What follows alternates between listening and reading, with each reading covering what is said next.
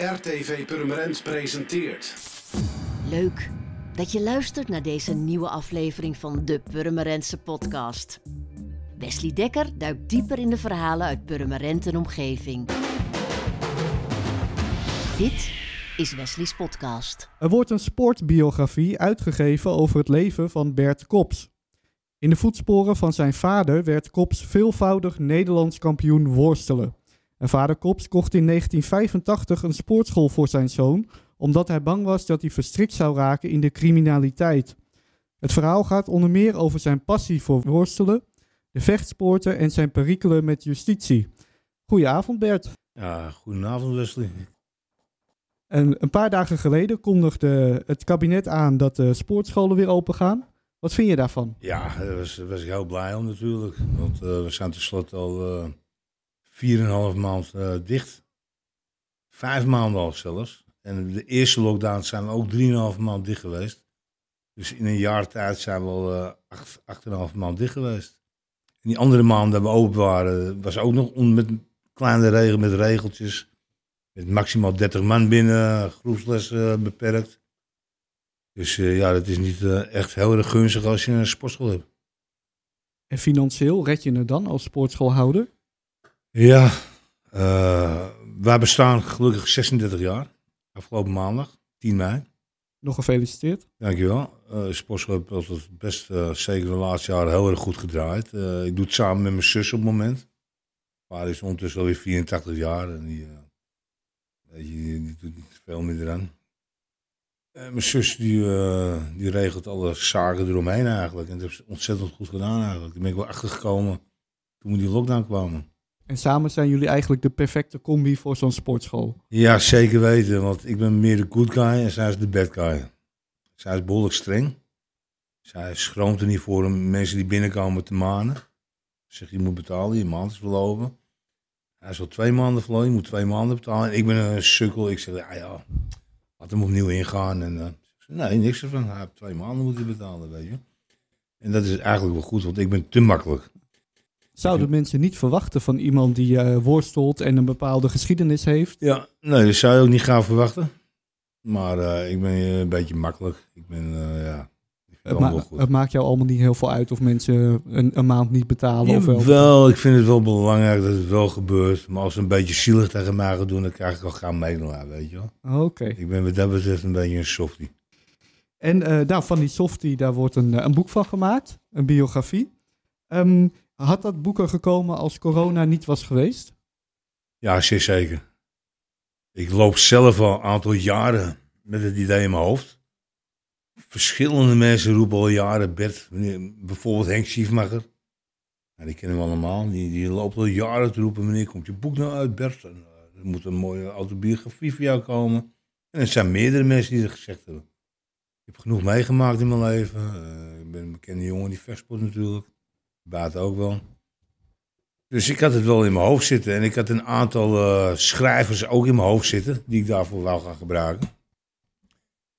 Bijvoorbeeld een Jens Oldekalter, Wilson Boldewijn, Maarten Baks, Koen Scharreberg. Dat zijn allemaal mensen die verstand hebben van onze vechtsporten. En die ook boeken hebben geschreven al. Dus mijn gedachte ging uit naar hun eigenlijk, weet je wel. Omdat ze ervaringen mee hadden en omdat ze ook weten wie ik ben en alles.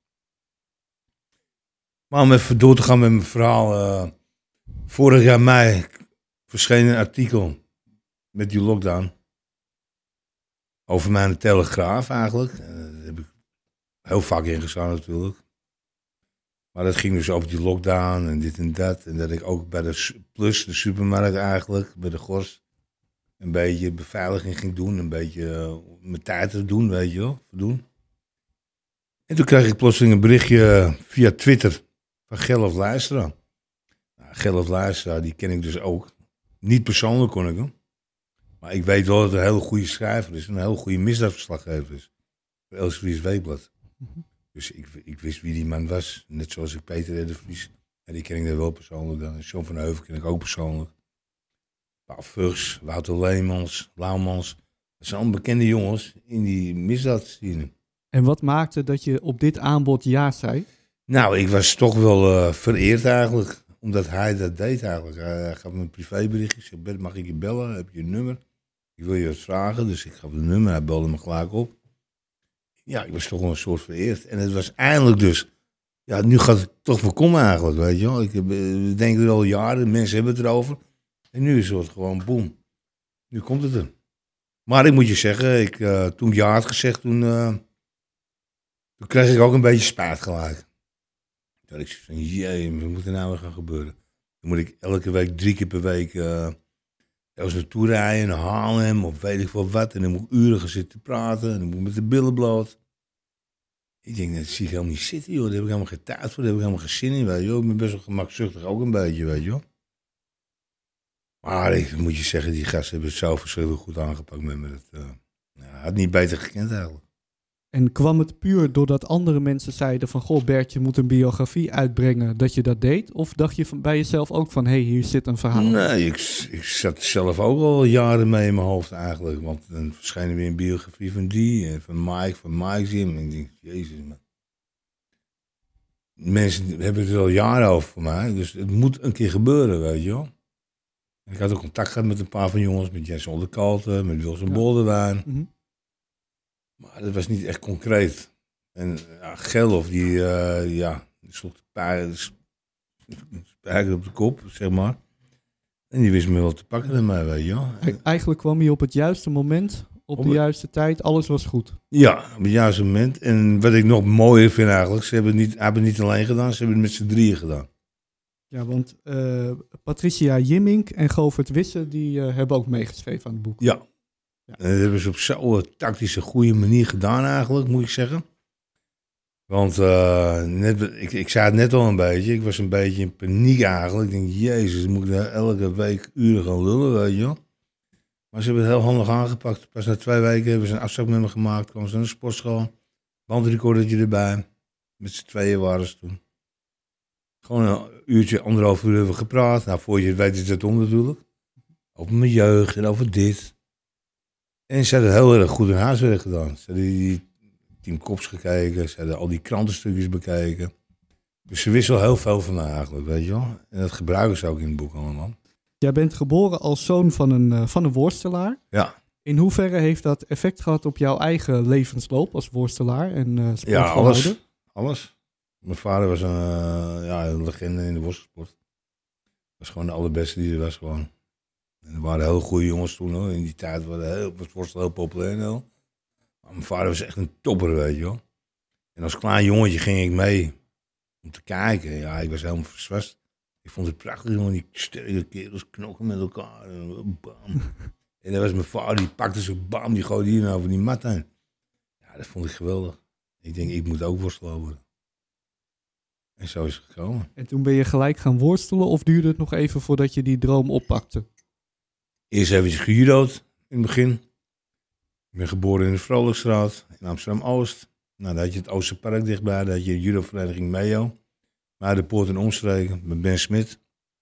Als klein jongetje ben ik gaan want het was, uh, ja, dat is nog steeds heel populair natuurlijk.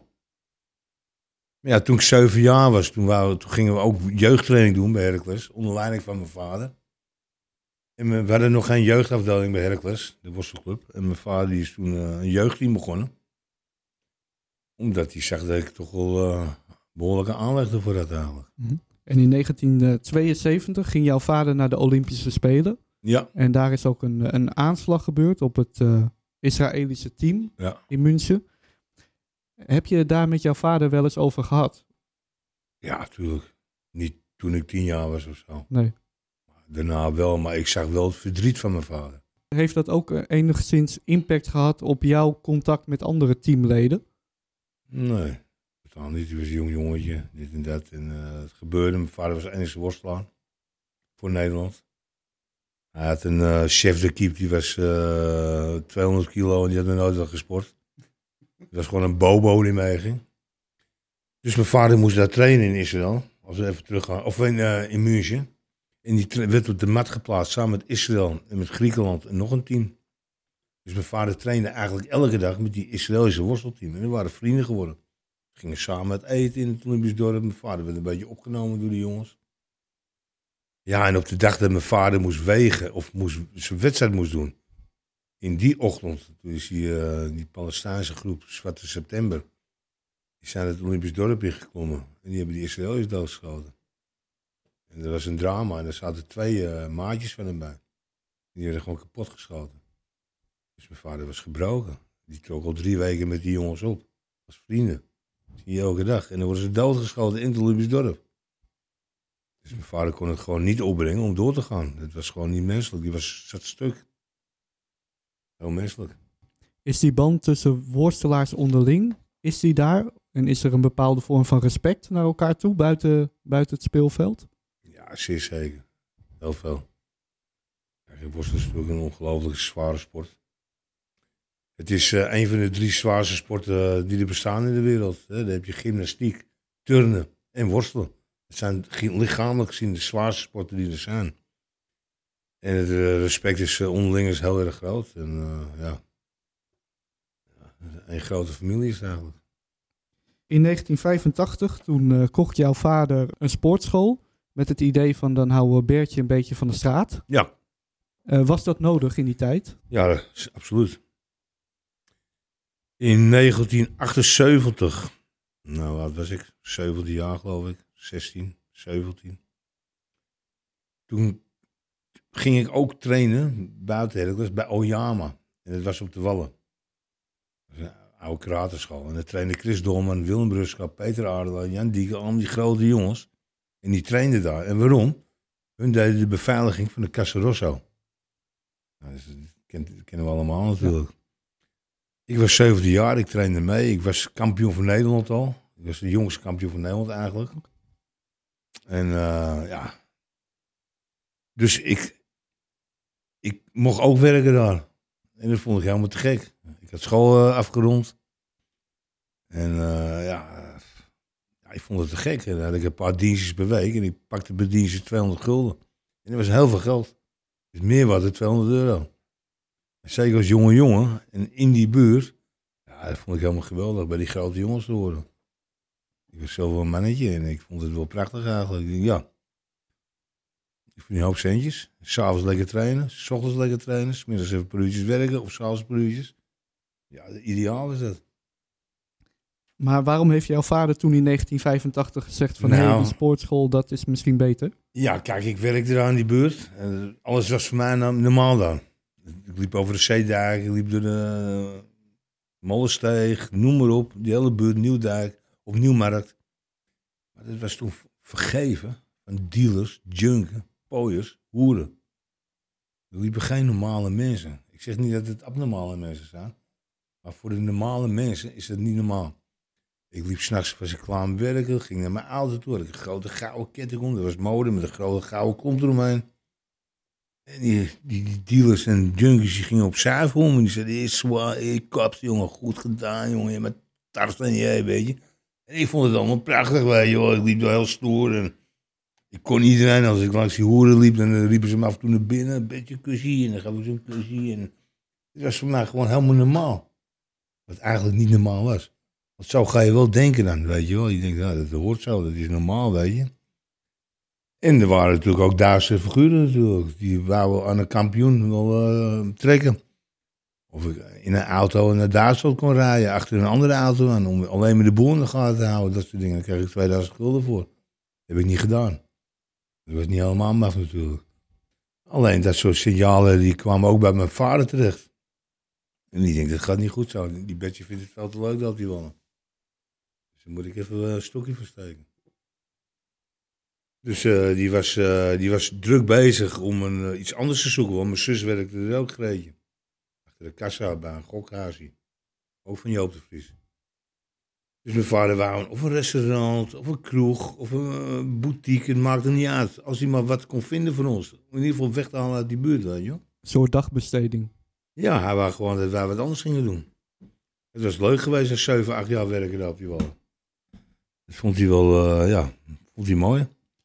En hij had gewoon die angst dat ik toch eh, mee zou glijden de onderwereld in. Was die kans er dat je die onderwereld in zou gaan? Ja, als je daar blijft hangen, dan krijg je natuurlijk die kans. Omdat je alleen met Duitse figuren te maken hebt natuurlijk. Iedereen kent je, en iedereen is aardig met je en iedereen belooft je van alles. Dus ja, ja, jij ziet die wereld gewoon als een normale wereld.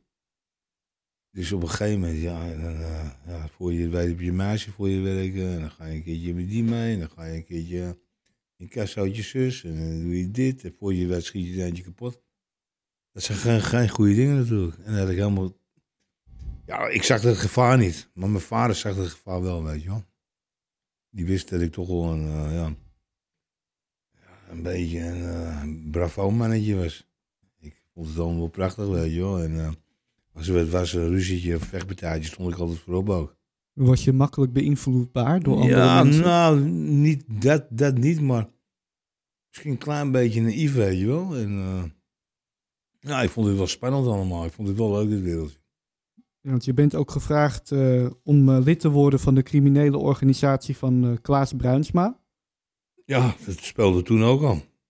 En heb, Een wat, vriend wat, van mij was André Brilleman. Nou, dat een heel bekende kickboxer was dat. Ja. En die werkte namelijk voor eh, Klaas Bruinsma. Daar heb ik nog nooit van gehoord, weet je wel. Maar die, ik reed wel eens met Andréetje mee in zijn saap. En dan gingen we op stap. En dan gingen we dit. En dan ging hij, stopte hij bij een temeiertje met een hoertje. En dan ging hij geld halen. En dan pakte hij gewoon af bij die meisjes. En ik zeg, André, ik kan het niet maken, man. Ik zeg, ja, hier, bed heb je ook 200, weet je wel. Nou, dat vond ik wel weer leuk eigenlijk. Weet je, het was toch, eh, ja, dus ik, ik werd een beetje meegesleurd. En zodoende ben ik ook een keer in Amsterdam Hotel tot twee keer naartoe bij Klaas Bruinsma geweest. André me voorstelde aan Klaas en hij kon mij al. Hij wist dat ik kampioen worstel was. Eh had je Schorre Gerrit toen de tijd ook nog. Ook een heel bekende jongen. Ja, die vonden het prachtig om een beetje kops ook erbij te hebben natuurlijk een beetje. Dus, eh, maar daar ben ik niet, verder niet op ingegaan eigenlijk. waarom niet? Ja, nou ja, ik zou je vertellen, eh, die Brilleman, die krijgt twee jaar daarvoor, die krijgt een grote ruzie eigenlijk. Want die zou een eh, klus op moeten knappen voor Klaas Bruinsma. Dus Die Hugo Ferrel, nou, die ken ik ook, hè, die blinde keizer bijvoorbeeld doodgeschoten. Die moest die Hugo Ferrel, dat is een vijand van Bruinsma. En Marjanovic, een Joegoslaaf, en een die hadden de opdracht, die, die zouden die Ferrel liquideren. Dan hebben ze, eens- hebben eerst geprobeerd met de bom, dat is mislukt. Daarna hebben ze het op een akkoordje gegooid met die Ferrel. Hebben ze net gedaan als ze hem doodgeschoten hebben, hebben ze met, met ketchup hebben ze hem bestrooid. hebben ze foto's laten zien in Bruinsma. Dan hebben ze drie tonnen man hebben ze gepakt. Van Bruinsma. Dat was de, beloning. Maar twee maanden later is die Hugo Ferrel, die heeft zich ondergedoken gehouden. Die is toch naar een rechtszaak gekomen in Amsterdam. Want die moest, voor een paar dingen moest hij voorkomen. Die is toch gekomen en die is toen gezien door de mensen van Bruinsma. Dus die, toen kwam Bruinsma erachter dat hij nog leefde. Toen is die Marianovic, die hebben ze doodgeschoten op het Amsteldijk. Het is schuin tegenover de sportschool, ook toevallig. En eh gokhuis. En Bruinsma hebben ze toen een hele grove waarschuwing gegeven. Ja, twee jaar later hebben ze Bruinsma toch te pakken genomen. Of tenminste hebben ze Brilleman toch te pakken genomen. Maar dat zijn allemaal figuren waar het niet goed mee af is gelopen. Nee, absoluut niet. Als je gaat kijken, Willem Holleder, levenslang. Dino Soerel, levenslang. Hm. Eh, Klaas Bruinsma, leeft niet meer. André Brilleman, leeft ook niet meer. Nee. Dan kan ik er nog wel zes, zeven opnoemen Ja. die niet meer leven. Of levenslang hebben. Al die jongens uit die periode, dood of levenslang. Is met niemand goed afgelopen. En dat was voor mij natuurlijk ook wel een eye-opener natuurlijk. Ik had zoiets van, hé, hey, wacht even. Die misdaad loont toch niet echt. En toen was Dino nog niet eens in beeld eigenlijk. En Holleder ook nog niet eens. Het is ook pas later gekomen. Maar eh, nee, ja, ik ben blij dat ik eh, de, hele, de goede kant op ben gegaan eigenlijk. Want Dino Soerel, die kon, die kon jij ook al eerder Dino vanuit was een noten. van me vroeger, ja. Dat was een vriendje van me. Ja. We zaten samen bij het nood eigenlijk. En ja, jongerencentrum. Had je het nood je had Hollandia. En er was altijd knokken met elkaar. Als ik had gewoon Wilm Centrum op, op een kermis. Nou, dan sloeg die vlam in de pan. En dan gingen we stenen gooien met stokken, gingen we achter elkaar aan. En eh, ja, we waren toch de, de sterkere jongens wel, weet je wel. Dino, ik, eh, Erik Peto, Erik Boot. Nog eens van die jongens. Maar was dat, was dat gewoon kattenkwaad? Of was dit allemaal eh, georganiseerde misdaad? Nee joh, dit was allemaal kattenkwaad. Dat was echt allemaal kattenkwaad. Er werden geen wapens gebruikt, er werden geen drugs gebruikt, er werden geen... Het was gewoon kattenkwaad. We waren jonge jongetjes en we waren gewoon, eh, ja... We Maar- vonden het stoer als een nood en we gingen knokken tegen Hollandia. Maar later ben je ook eh, in de gevangenis beland. Ja, klopt ook. Ja, dat is toch weer... Is dat dan, eh, komt dat voort uit die kattenkwaad of komt dat... Nee, dat is eigenlijk een, eh, ja, een misverstand geweest. Eh, ik werd benaderd door een vriend van me. En die, eh, die vroeg of ik mee wil gaan naar Oosthuizen. Dat was een vrouwtje. Die had een eh, keukenbedrijf, badkamerbedrijf. En die had 260.000 euro te goed van een man uit Arnhem. Die heette Amsterdamse Beppie. En die heb het op de speaker gezet, waar we bij zijn geweest van Beppie. Luister goed, ik krijg nog steeds die 260.000 euro. Of gulden toen het had. Eh, je beloofde me nou maanden. En wat gaan we dan doen? Hij zei, nou dan laat je die jongens komen en dan halen ze het op en dan geef ik het gewoon mee, want ik heb het hier gewoon klaarstaan.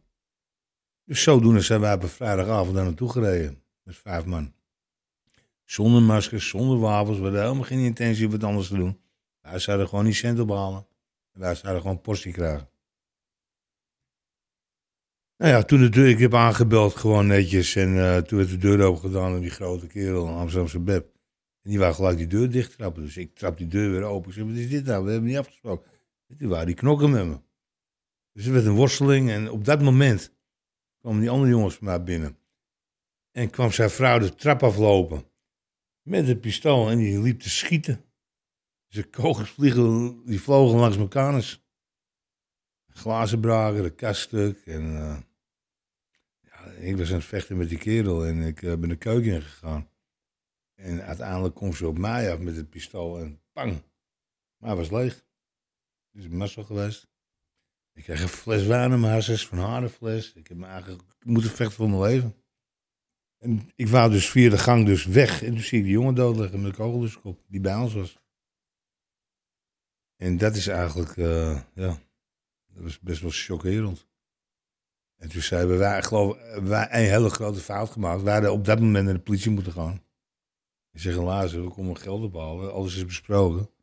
En de wijf komt schieten naar beneden. Schiet even de jongens dood. Wij zijn helemaal in paniek. Boom. Terug naar Amsterdam gereden. En eh, ja, en hun hebben hun eigen verhaal ervan kunnen maken tegen de politie. Van dat het een overval was en dit. En het was ons wapen. Ja, de politie heeft te lang uitgevonden dat, dat zij kraatsporen hadden. En dat het hun wapen was. Maar ja, daar hebben ze ons toch eh veroordeling voor gegeven. Hebben we toch, eh, omdat er een dooi in het spel was. En eh, twee van die jongens die zijn in hoger beroep gegaan en die zijn gewoon vrijgesproken. Maar waarom, waarom ben je dan in de cel beland als eh, de, de kruidsporen zijn? Als, als bij die vrouw op de, op de arm, ja, dat is helemaal onderzocht natuurlijk. Omdat hun hem vertelde dus dat ze overvallen werden in ons. Dus er werd gedacht dat wij een overval kwamen doen. Dat En hebben hun in elkaar gezet. Hoeveel jaar heb je daarvoor... eh, zelfverdediging hebben ze geschoten. Met ons wapen. Dat hadden, maar dat was Ja. helemaal niet waar. En het is ook helemaal uitgedokterd. En die vrouw heeft ook gevangenisstraf gehad voor. Maar Alleen omdat er een dooi in het spel was, hebben ze ons toch eh, een veroordeling gegeven. En ik hoorde toen de tijd van de advocaat, nou nee, ga maar niet in hoger beroep. Want als je in hoger beroep gaat, dan kunnen ze nog gaan verdubbelen ook. En bla bla bla. Ik, heb, ik zag het niet zitten. Maar die andere twee jongens, die zijn weer hoger beroep gaan, die zijn gewoon vrijgesproken. Dus ik had gewoon hoger beroep moeten gaan. Hoeveel jaar heb je gezeten? Nee, een halfjaartje. Dat was het. Ja. Was het ook niet. Nee. Maar dat vond ik lang genoeg. Ik was gelijk genezen ook. En dat doe ik nooit meer. Ik doe geen incassos meer. Laat mij lekker met rust. Ik ga gewoon lekker met sport alleen verder gaan. Weet je? Want in 1991, eh, nou, begin jaren 90, ehm, heb je ook een, een knokpartij op de Koemarkt in scène gezet, waardoor je eigenlijk eh, ja, beveiliger kon worden bij bepaalde barren en cafés. Ja, het is een heel verhaaltje. Het is, eh, ik was al, eh, ik, had de security over een discotheek, W, die was toen nieuw. En ik had de beveiliging daar. Ik zette jongens neer, bekende jongens, z'n allen, Habib allen. Die stonden voor mij te werk aan de deur daar. En er waren nog twee kroegen op de Koemarkt. Die hadden we ook eh, ja, een portier staan. En het was nieuw in Purmerend. In Amsterdam was het, was het normaal, overal stonden portiers. En ik vond het wel leuk eigenlijk. Ik, eh, ik wou die hele koemarkt hebben. De beveiliging. En zodoende is Dino toen bij me gekomen. Die kwam vrij en uh, die Volendam krukken, barkrukkenmoord. En toen die Ja, hebben me met- gaan helpen. Dus hebben we samen een beetje gedaan. Dat was met Martin Kok. Die ja, met Marten Kok Ja. en met Jo van der Loo. Maar dat zijn ook types die, eh, die toch uit een bepaald milieu kwamen. Ja, dat, eh, maar ja, Ja. die- ja, ik ken Martin en ik ken Joop heel goed. Ja. Joop is al heel lang gewoon netjes hoor. Heel, eh, Ja. Dino is ook een hele lieve jongen trouwens. Ah, ja, Ja, best wel. Ja, ik ken hem persoonlijk heel goed gewoon. Dat is, Ja. dat is een leuke jongen. En wat er namen gebeurd is, ja, dat weet ik niet. nee, maar Dat hoe ik- kan het dat dat soort types, die tussen aanhalingstekens leuke jongens zijn, zo ja, van de maatschappij, van de werkelijkheid afstaan? Dat ze de bepaalde dingen doen waardoor ze levenslang krijgen. Ja, hoe kan dat? Dat weet ik dus ook niet. Kijk, het zijn hele opgeruimde jongens. Dan, eh, in het leven, ze, zijn- ze durven wat, ze doen wat. En, en, waarom ze, en wat ze precies gedaan hebben, Dino, dat weet ik ook niet. Ik heb wel boeken gelezen, maar echt veel bewijslast is er ook niet dat Dino eh, gepakt is op, op levenslang, weet je wel. En eh, ja, het zijn toch jongens die dingen hebben gedaan. Maar dat, nogmaals, dat was in die tijd, had ik al afstand genomen. hè. Ja, toen, toen was jij was eh, al... klaar ermee. ja. Was ik helemaal klaar mee.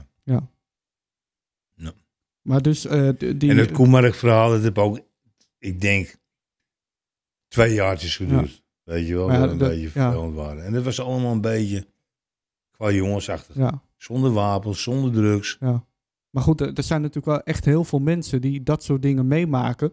Die dan aan de andere kant staan van jou. Die daar gewoon nachten niet van kunnen slapen. Nou, niet op de manier wat wij deden. Ja, de, de weet Want wij toch niet. echt iemand af. We chanteerden niemand. Wat, wat deed je dan wel? Nou, wat er bijvoorbeeld gebeurde. dan, eh, ik had eh, twee portiers staan bij kroegjes en die discotheek daar. Dus we daar dan bijvoorbeeld twee jongens die gingen biljarten in een kroeg. Ik geen noemen. En dan tien minuten later kwamen er drie andere jongens binnen. En die konden elkaar allemaal. En binnen tien minuten kwam er een vechtpartij de. Opgezet. En tijdens het knokken kwam ik binnen. Ik zeg, wat is dit nou, kappen? En ik gooi aan de kantine, kan ik wegwezen. En ik kijk naar die eigenaar, ik zeg, zie je, ik regel het allemaal grap hier voor je. Zet nou mijn jongens aan de deur. Dus zo ging het een beetje op een, op een eh, ja, op een leuke manier eigenlijk wel. Want op een gegeven moment wist iedereen het. En dan was er weer, en dan denk ik, nou, dan komt Kopschoon dan weer binnen. Ja hoor, Kopschoon weer binnen. Dus het was op een gegeven moment lachwekkend. Iedereen wist het wel. Dus de eigenaren hebben er nooit echt schade aan gehad, weet Nee. je wel. Maar eh, in die periode, tussen jouw 18e en jouw, eh, nou, het zullen zeggen 35e, heb je nooit iemand eh, eh, geweld aangedaan of negatief benaderd in de zin van eh, met geweld of met criminaliteit? Nee, absoluut niet. Nee, nee, nee. Oh ja, ik, ik was niet vies van een vechtpartijtje. Als een vriend van mij ruzie had op de Koemarkt. Ja. Wat, wat Er is dan een drie man omheen en ik kwam Ja. er bij, pam, pam, dan gaan we bekletsen en dan was het over. Ja. En dat is dan een vechtpartijtje? De, drie keer zwaar ja, en, gewoon pam, pam, bekletsen geven en dan was het over voor mij, weet je. Ja. Daar is ik genoeg aan, dat is wel zeker dan jongens Ja. Maar echt mensen afgeperst, mensen bedreigd. Die mensen trauma's hebben gehad. Ja, niemand. En het blijkt ook wel, want als ik nu de Koemarkt toe kom. Zoals die kroegeigenaren van toen. Die begroeten me, die geven me een biertje. Zijn leuk met me. Ik, eh, ik hoef eh, niet achter, achterom te kijken. En ze weten allemaal een beetje dat het een beetje qua jongensstreken waren allemaal toen, weet je wel. En hoe Het zou, lijkt allemaal spannend dan het is, Ja. zo zou je het zo noemen? Qua jongens? Wat je allemaal Ja, vond ik deed? wel een beetje. Ik was Ja. wel een haantje de voorste. Ja. En, en waar is dan de grens? Bijvoorbeeld die eh, schietpartij, hè, waar je dan bij betrokken Ja. was en dat soort dingen. Is dat dan, wa- waar ligt dan die grens tussen eh, qua jongens en criminaliteit? Nou ja, met wapens lopen. Dat, dat hoefde voor mij niet. Dat heb ik ook nooit gedaan eigenlijk. In de drugshandel hebben we nooit gedaan. Zedenmisdrijven hebben we nooit gedaan. Het was meer een beetje... Ja, we waren haantjes. Dino, ik, eh Boot, al die jongens waren sterke jongens. We waren sterk, niemand kon winnen van ons met knokken. En dat wouden we een beetje uitbuiten eigenlijk. Weet je, daar wouden we ons geld aan verdienen. Door portiers neer te zetten. Maar ik heb nog nooit een van die kroegeigenaren bedreigd, gechanteerd, eh, noem maar op. Nooit. Nee, dat heb ik nooit gedaan. Nee, dus Bert Kop slaapt goed elke nacht. Ik snap wel heel goed. Ik heb alleen mensen vinden alleen maar aardig. En eh, ik heb totaal met niemand problemen. En, en- Alleen daarna is het wel, eh Dino is eigen kant op gegaan. Die zijn de organisatie begonnen allemaal. En eh, ja, die zijn op een andere manier eh, bezig gegaan. ja, met, Heftiger. ja, met Mien Kok en Jan Vemer is dat allemaal destijds gegaan. Ja. En die zit nu ook levenslang. Hm. Maar hoe kan het dan zo zijn? Is dat echt dat punt met die schietpartij geweest dat jij dacht van hé, hey, dit moet ik niet meer gaan doen? Want dan ga ja, dat de was op. al. Want ik had ervoor al, was ik al gestopt ermee, in 93, 94. Toen was ik eigenlijk al mee gekapt. En het in 95 was een incidentje. Ja, dat is heel dom geweest en eh, heel naïef dat die gozer heeft gezegd... Kom het geld maar halen, jongens, het geld staat klaar. Ik heb het geld hier staan en eh, bel me alsjeblieft niet meer, laat ze komen. Ik overhandige tas. Dus wij gingen er helemaal vanuit, nou, dan gaan we heen, dan gaan we dat Ja. geld ophalen. En dan zit je in de gevangenis. Ja, dan zit je je te dan? balen. Dan Wat, zit je wat- te balen. wat denk je dan? Kijk, het is gewoon in de gevangenis is rechts mijn sterkste. Dus ik had het wel naar mijn zin. Ik was daar gewoon ook sporthulp. Ik was popiobi daar. Als Amsterdammer ben je al, ben je al popiobi natuurlijk. Kijk ze heel erg op. En als je dan daar zit, dan maak je het beste ervan. Nee? Dan doe je net of je op vakantiekamp bent. Of schoolreis in. En dan ga je gewoon... eh, ja, dan maak je geheim met die gasten. En dan ga je een beetje sporten. En dan ga je lekker koken met z'n allen. Ja, s'avonds gaat die deur weer dicht. Dan zit je toch even te slikken. Want dat doet toch wel zeer. Niet voor 90% die er zit, want het zijn allemaal kruimeldieven op junken.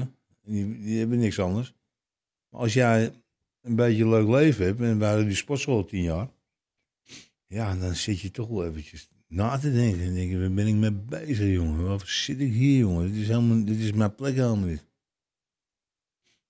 Wat zou je nu zeggen tegen de Bert van pak een beet 20? Tegen wie? Tegen de Bert van pak een beet 20, wat zou je daar nu tegen zeggen? Wat, wat voor advies zou je hem geven, hoe die in het leven stond? Denk goed na, jongen. Ik zeg wel eens tegen heel veel jongens van, eh, die op een randje lopen van... Het zou wel goed zijn als we ons allemaal één keer per jaar twee weken op laten sluiten in de HVB. En dan ga je wel even nadenken hoor. Dat je weer eh, gekke dingen doet allemaal. Tenminste, dat loont toch niet uiteindelijk. En dat is wel gebleken. Met al die gasten die dood zijn en vastzitten. Dus eh, je hebt er eigenlijk helemaal geen ene kloot aan. Want na 1995 is het qua criminaliteit allemaal klaar geweest. Ja, daar was ik helemaal klaar mee. Helemaal. Ik, eh, nooit meer. En er zijn nog genoeg mensen bij me geweest. Keer even mee en dan gewoon even daar. Ik heb nog geld. Dus weet je wat, zoek lekker iemand anders mee. Dan lekker met rust. Ja, dat gaat trek meer. Ik was genezen. In één keer.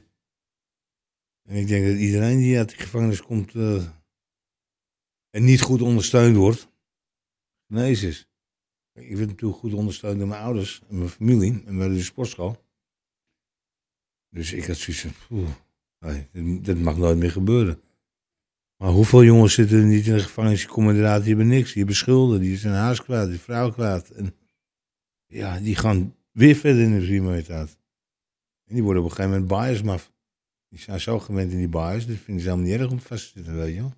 Die nemen risico op risico. Ik wil het risico nooit meer nemen gewoon. Nooit meer. En in hoeverre staat die eh, worstelcarrière in verband met de criminaliteit? Was dat in die tijd ook wel heel veel... eh, eh? Criminaliteit in de worstelwereld? Ja, was dat, nee, nee, nee, helemaal niet. Helemaal niet. Dus dat was puur niet. toeval dat jij daarin belandde. Ja, eigenlijk wel. Maar het had veel erger kunnen worden. Het had veel erger kunnen zijn als ik toch met die jongens mee was gegaan. Met Dino, noem maar op. Gelukkig is het zover niet gekomen. Eh, maar in de worstelwereld zelf, ja, natuurlijk heb je, el- je hebt zelfs in de voetballerij en de hockeywereld heb je criminelen zitten. En de meeste criminelen zitten op de voetbaltribune. Dat is gewoon zo. Maar eh, in de worstelwereld was niet echt eh, veel criminaliteit. Nee, nee. En heb je die sportschool in de afgelopen jaren zien veranderen? Vanaf 1995 tot nu? Eh, ja, de sporten in de sportschool. Wij hebben vanaf 85 hadden we boksen erin, kickboksen. MMA, worstelen, noem maar op. Het waren in die jaren, in die beginjaren, best wel, ja, mensen zeiden boksen, oeh, boksen, oeh, worstelen. Maar de laatste 10 jaar, 15 jaar is het een ontzettende hype geworden. Alle studenten, alle nerds, de grootste slappeling vinden het heerlijk om tegen een zak aan te slaan. Dat vinden ze prachtig. Dat zie ik mij op sportschool ook. Er zijn communicatoormannen. Die kom ik s'avonds even op die zak slaan. Die zak slaat er niet terug. En dan zit ze de volgende dag zit ze op kantoor. Oh, oh gisteren die kops geweest. Ik heb lekker gebokst, weet je wel. Uh, dat hij er wel bij zeggen dat ze een zak hebben geslagen. Maar dat is een ontzettende hype geworden. Elke fitnessschool die biedt nu gewoon boksles aan. Dus, uh, dus dat heb ik wel zien veranderen. De populariteit van de sporten die, die bij ons kunnen oefenen. Ja, voor de rest, uh, nee, voor de rest niet. Ik, uh, ja, de sfeer in onze sportschool is altijd top geweest. Allemaal leuke mensen. Ze worden allemaal leuk opgevangen bij ons. Bij een naam genoemd. Het is geen basic fit of fit for free, weet je wel. Waar je een nummertje bent. Dan lopen ze met koptelefoontjes op en dan gaan ze, praten ze met niemand. En dat is bij ons heel anders, veel leuker. Terwijl je juist de normale mensen denken, oeh, oeh, oeh, oeh, lopen beesten, allemaal vechters, topvechters, kampioenen. in elkaar geslagen. Nee, maar als ze één keer bij ons zijn geweest, dan, denken ze, dan zijn ze helemaal omgekeerd. Dan denken ze, wauw, dit is echt, echt leuk, weet je wel. En de mensen die in de sportschool komen, en je had het er net al over, kantoormensen nu. Ja. Um, hoe was dat in 1985 toen je begon en uh, na die gevangenisstraf? Wat voor types kwamen er toen in de, in, uh, de sportschool? Nou, eigenlijk precies hetzelfde, al, al die jaren precies hetzelfde mensen eigenlijk. Dus je Van alles, de buurman met één been of uh, de achterbuurman met een dikke buik. En iedereen was welkom ons ook, weet je wel. En ja, alle soorten mensen. Kijk, je moet niet vergeten, kijk, helemaal in die beginjaren. Kijk, als jij als sterke jongen bent, een goede vechter bent, dan zien ze jou liever aan de deur staan van een discotheek dan als jij gewoon een kantoorpiepeltje bent. En dan ben je al sneller benaderbaar door criminelen. Ook omdat ze weten dat je goed kan knokken. Dus dat, dat, is, het, dat is het enige.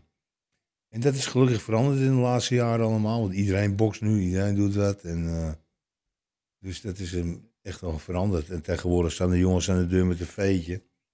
Die hebben nooit op een zak geslagen. Die weten helemaal niet hoe ze moeten vechten. Die staan dan, dat ze een diploma hebben, weet je wel. En het was vroeger heel anders. Want gingen die boxers, die worstelaars, die kickboxers. Ja, die wouden uh, veel trainen. En weinig werken. En toch geld verdienen. Dus die gingen aan de deur staan. En zo is het wel veranderd in de loop der jaren. Ook omdat er allemaal papieren, vergunningen voor nodig zijn natuurlijk. Uh, je moet een beveiligingsbureau hebben, dan moet je allemaal ge gecheckt worden. En goed gedrag en noem maar op. En wat is het doel van het boek? Wanneer is uh, Bert gelukkig met het boek? Nou, ik denk dat het boek is klaar en uh, daar ben ik heel gelukkig mee. Het eindresultaat is heel mooi. Ik heb het boek al gelezen. Lees heel lekker weg. Leuk. Het is niet te zoetsappig hoe goed ik was met de sport en uh, hoe goed die sportschool is. Daarom zijn deze verhaaltjes, heb ik ook wat dingen verteld. Mijn mindere kant van het leven is geweest. Het staat er ook gewoon heel eerlijk in allemaal. En uh, ik denk dat het gewoon een hele promotie is voor, uh, ja, voor de sportschool. En gewoon voor mijn eigen. Het is gewoon een mooi naslagwerk. Om te hebben. En je ouders leven nog? En Ja. wat vinden die van het boek? Ja, leuk. Ook leuk. Natuurlijk zijn we best wel trots op me. Laat ze niet altijd eh, blijken, weet je wel. Want het is natuurlijk wel zo. Ik zit al meer dan 40 jaar dat ik in de publiciteit sta, weet je wel. Stapels krantenboeken, videobanden vol. Ik ben op alle zenders geweest. Dus ze zijn al heel wat gewend van me. En elk jaar, elke twee jaar heb ik wel van die momenten. Dat ik ontzettend veel aandacht. Ik was toen met Team Kops, wat op Spike TV was. Ja, dat heb ik ook. eh, ik heb een manager die eh, allemaal dingen voor me regelt. Nou, jongen, het was ook niet van de lucht allemaal. Ik zat bij RTL Boulevard, ik zat bij Tijd van Max, ik zat bij. Je kan het zo gek niet noemen, ik heb overal ben ik bij geweest, weet je wel. Dus ik ben dat wel een klein beetje gewend allemaal. Ja. En zo'n boek, ja, ik heb een tv-docu gehad, ik heb alles al gehad. En nu een biografie over mezelf. Ja, is toch wel heel prachtig eigenlijk. En nu? Wat, wat gaat er nu komen? Ja, uh, standbeeld in Purmerend, minimaal. En Een een standbeeld. Hollywood film of zo. Ik heb er films mee gedaan, ik heb alles al geflikt eigenlijk, weet je wel. Maar uh, ja, en nu? Ik heb heel veel bereikt. Ik heb bij de beste vechters heb ik getraind. De beste vechters in de hoek staan. Peter Aarts, Raymond Joval, Alex Blanchard, Pedro Ramsdon, Gerard Moussassi. Het zijn de allerbeste vechters van de wereld. Hè? Daar ben ik mee de hele wereld over geraasd. Heb ik in de hoek gestaan. Eigenlijk kan ik dat niet meer overtreffen. Dat weet ik nu al. Qua sportprestaties kan ik dat nooit meer overtreffen. Dat, dat gebeurt niet meer. Zeker omdat ik ook al 58 jaar ben natuurlijk. Maar uh, ja, ik, ik denk dat het boek wel iets heel moois is. Gewoon, dat, moet je, dat het verschijnt over me. Ja. En achteraf, als je alles zo voor je ziet liggen, wat er allemaal is gebeurd. Die roerige jaren 80, jaren 90 en alles met de sportschool. Hoe kijk je daarop terug? Ja, gemengde gevoelens wel een beetje natuurlijk. Want ik heb uh, ook minder leuke dingen meegemaakt. Hoe spijt gaat natuurlijk van bepaalde dingen wat ik gedaan heb. Ja, waar heb je spijt van? Nou ja, dat ik maar uh, mee heb laten leiden. Met die incasso bijvoorbeeld. Ja. En bepaalde toch domme dingetjes heb gedaan. Ja, dat was gewoon, uh, ja. Maar uh, hoe ik terugkijk, ik heb toch wel terugkijken op mijn hele mooie carrière eigenlijk. En ik ben ontzettend trots op wat ik allemaal bereikt heb, toch wel. dat weet Rudy wel. Rudy Blonk is een vriend van me. Is een chauffeur van me ook. Ja, die zit hier in de studio. Hij zit hier in de studio, dat heb ik ja. meegenomen. Een gouden van me, spreek ik dagelijks. En Rudy is er bijvoorbeeld bij geweest dat ik op, bij de Piet Hein-tunnel. Er hangen tien Amsterdamse helden op de muur. Gravity van Kamp Zeedorf. Ruud Gullit, Louis Vergaal, Bobby Harms, Stanley Menso, Appie Nouri. En wie hangt er precies in het midden? Met Amsterdamse krazen Betje Kops. Nou, dat is toch een verering. Ja. En het, als, je dat, als je dat meemaakt, weet je, dan is het toch een teken, ja, waardering. Dus de mensen zien mij niet als een crimineel als een oude boef. Nee, als een echte Amsterdamse sportheld. Hm. En daar ben ik heel trots op. Dus dat heb ik toch wel. Uh, die slechte jaren heb ik helemaal goed gemaakt. Daar ben ik wel heel blij mee. En uh, wat, wat voor advies geef jij aan talenten in de worstelwereld die nu uh, langzamerhand hun eerste wedstrijden gaan doen? Nou ja, ik heb niet alleen worstelen. Kijk, worstelen is jammer genoeg niet meer zo ontzettend populair in Nederland. Dat was vroeger wel ontzettend populair. Moest ik acht partijen op een dag maken om Nederlands kampioen te worden, zeg maar. Dat is tegenwoordig niet meer zo. Andere sporten zijn populairder geworden. Het internet is erbij gekomen. Kickboksen is op een gegeven moment opkomen, omhoog gegaan. MMA is ontzettend populair geworden. Dus uh, wat ik voor advies geef, ja jongens, als je wat wil bereiken, doe het dan goed. Doe het serieus. Train één keer per dag minimaal. Het liefst twee keer per dag. Leg er welk niveau je hebt. Doe geen gekke dingen. Laat je niet verleiden tot misdaad. Dat sowieso niet, want misdaad loont niet. Het brengt alleen maar ellende met zich mee. En ik heb genoeg jongens meegemaakt hoor, de afgelopen jaren die toch ook weer in de gevangenis zijn geraakt. Niet van mij, Jim en andere gyms, dat zeg ik wel bij, dat het toch fout is gegaan. En zeg ik, het loont zich niet. Het loont zich niet. Uiteindelijk ben je lul. En dat is mijn advies, jongens. Hou je kopje erbij. Ga een spannende film kijken. En ga geen gekke dingen doen. Dankjewel dat je hier was. Dank jou wel, Wes. Ik heb voor jou een petje meegenomen, een kip. Van Kops. Hier kan ik mee thuiskomen, toch? Ik weet niet of je hem draagt, maar als het boek uitkomt, jongen, en er wordt een bestseller. Dan heb ik een petje. Dan dankjewel. heb jij de beste cap van de hele wereld, ja, Hartstikke aardig. Helemaal goed. Nou, nogmaals, dankjewel dat je hier was. Helemaal goed. En uh, volgende week hebben we weer een nieuwe aflevering van Wesley's Podcast bij RTV Purmerend.